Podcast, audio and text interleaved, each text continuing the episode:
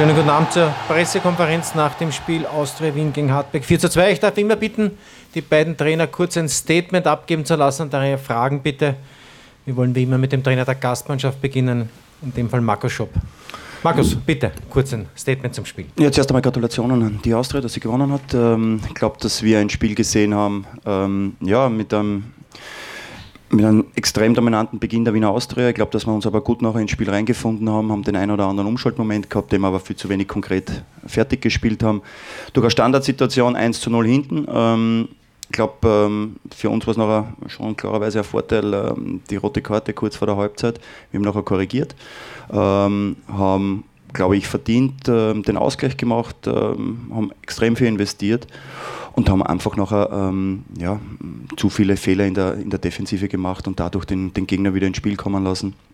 Das aus meiner heutigen Sicht, äh, aus der jetzigen Sicht nicht nötig gewesen wäre. Aber so viel Qualität hat natürlich die Austria, um aus wenig Möglichkeiten nachher viel zu machen. Und am Ende geht der Sieger in dieser, in dieser Höhe in Ordnung. Dankeschön, Markus Schopp. Thomas Letsch, ich darf auch dich bitten, kurz ein Statement zum Spiel abzugeben. Bitte, Thomas.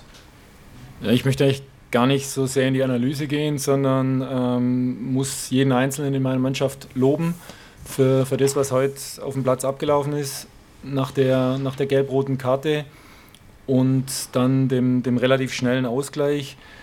Nach dem, was so in letzter Zeit passiert ist, mit der schon einer gewissen Drucksituation, wie sie sich da dann doch wieder gefangen haben, wie sie, wie sie das geregelt haben, wie sie gefeitet haben für, für diesen Sieg zum richtigen Zeitpunkt dann auch die Tore gemacht hat, das, das verdient höchsten Respekt und das ist das, was, was mich halt ja, stolz und glücklich macht und ich freue mich da für jeden einzelnen Spieler, dass sie das auf die Art und Weise gebogen haben. Dankeschön für die ersten Statements, meine Herren. Philipp kommt wie immer mit dem Mikro, bitte aufzeigen. Dann die Fragen. Gehen zur Kronenzeitung.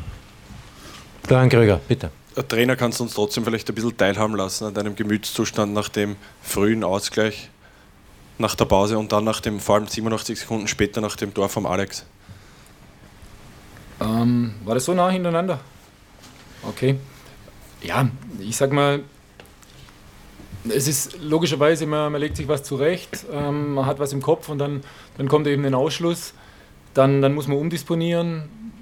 Wir haben in der Halbzeit ganz klar gesagt, dass wir auch zu 10 dieses Spiel gewinnen wollen, dass es um nichts anderes geht, dass wir logischerweise etwas, etwas äh, defensiver stehen müssen, aber auf keinen Fall passiv werden dürfen.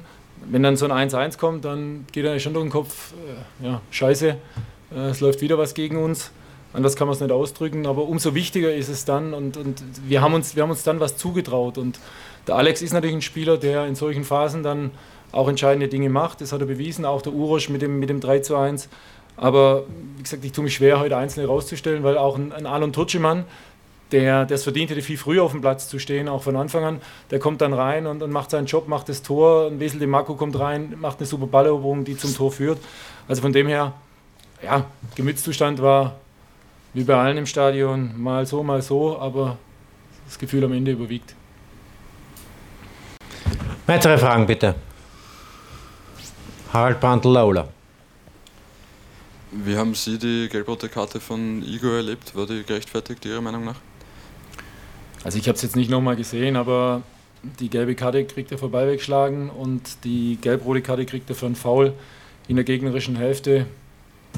Ja. Ich glaube, man kann gelb ziehen in dem Fall.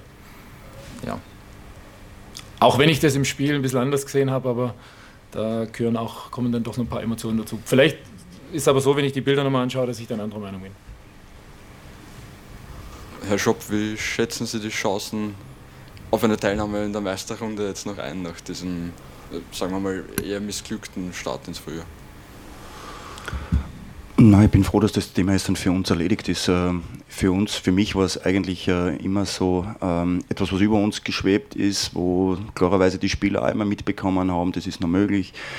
Ähm, wir müssen den Tatsachen ins Auge sehen. Wir haben letzte Woche gegen St. Pölten gespielt, haben uns da, da quasi ähm, das Tor selbst gemacht. Wir haben heute gegen einen Gegner gespielt, ähm, ja, der nicht um diese Tore jetzt dann besser war heute. Wir haben es einfach nicht auf die Reihe gekriegt, ähm, uns ja, diszipliniert und, und klar so zu präsentieren, dass wir den Anspruch hätten, um dabei zu sein. Und ähm, das ist jetzt kein Vorwurf an die Mannschaft, das ist einfach auch etwas, was man akzeptieren muss. Die Mannschaft hat extrem interessante Entwicklung sich, äh, hinter sich. Wir haben jetzt im Winter wieder Veränderungen gehabt und äh, das sind die Fakten und äh, ich glaube, dass wir uns heute trotzdem versucht haben, so gut wie möglich zu verkaufen. Wir haben auch versucht, klarerweise mit den Wechseln immer mehr zu riskieren, wohl wissend, dass man natürlich das Unmögliche auch möglich machen möchte. Aber wenn man sich die Fehler hernimmt, die gegen St. Pölten passiert sind und da jetzt dann passiert sind, dann ist es einfach äh, zu viel des Guten, um den Anspruch zu haben, oben dabei zu sein. Ich stelle gleich noch eine Frage. Ähm, Bitte, Harald, weiter. Herr Letsch, ich weiß, Sie wollen niemanden besonders hervorstreichen, aber wie wichtig war Alex Grünwald, vor allem auch in dieser zweiten Hälfte von, von der kämpferischen Leistung, die er dann noch gezeigt hat? Abgesehen von seinem Tor natürlich.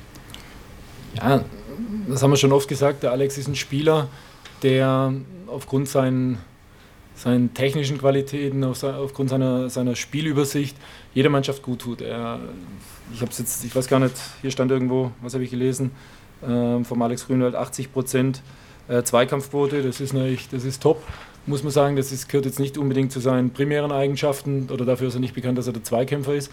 Aber auch er hat unabhängig von, von seinem Tor, äh, hat, er, hat er sich in Dienst der Mannschaft gestellt und, und hat dann relativ früh schon signalisiert, äh, es könnte eng werden von, von der Luft her, beziehungsweise von den Beinen und dann kam dann irgendwann das Signal, okay, es geht gar nichts mehr.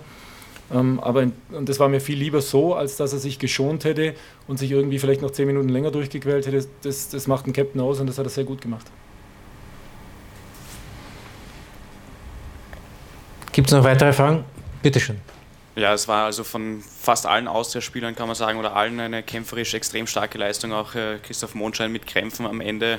Und äh, da geht einem doch das Trainerherz auf, wenn man das sieht, dass man in so einem schweren Spiel äh, wo man dann auch den, den 1 zu 1 Ausgleich bekommt, direkt nach der Halbzeit, wo man einen Platzverweis bekommt, direkt vor der Halbzeit. Das sind ja alles schwere Rückschläge und dann kämpft die Mannschaft so und, und schlägt sich so zurück. Also wie froh sind Sie denn darüber?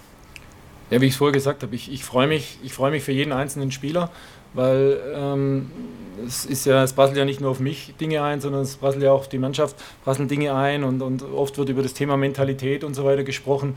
Und ich habe immer gesagt, ich, kein Spieler bei uns in der Mannschaft äh, gibt nicht alles. Die hauen sich rein. Heute hat man das gesehen und sie haben sich dafür belohnt.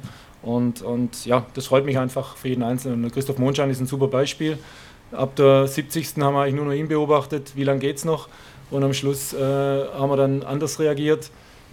Weil, und das ist immer die Gefahr. Ist immer wieder, ein Alan Tutschemann, ich hätte ihn gern früher gebracht, aber mit einem Mann weniger und schon zwei Wechseln, dann muss man eigentlich warten, okay, wer, wer hält nicht durch. Und ich glaube, Christoph Mondschein hatte dann innen die Krämpfe aber da war auch nicht der Einzige. Aber vielleicht ist auch falsch, also vielleicht hat er auch keine Krämpfe gehabt.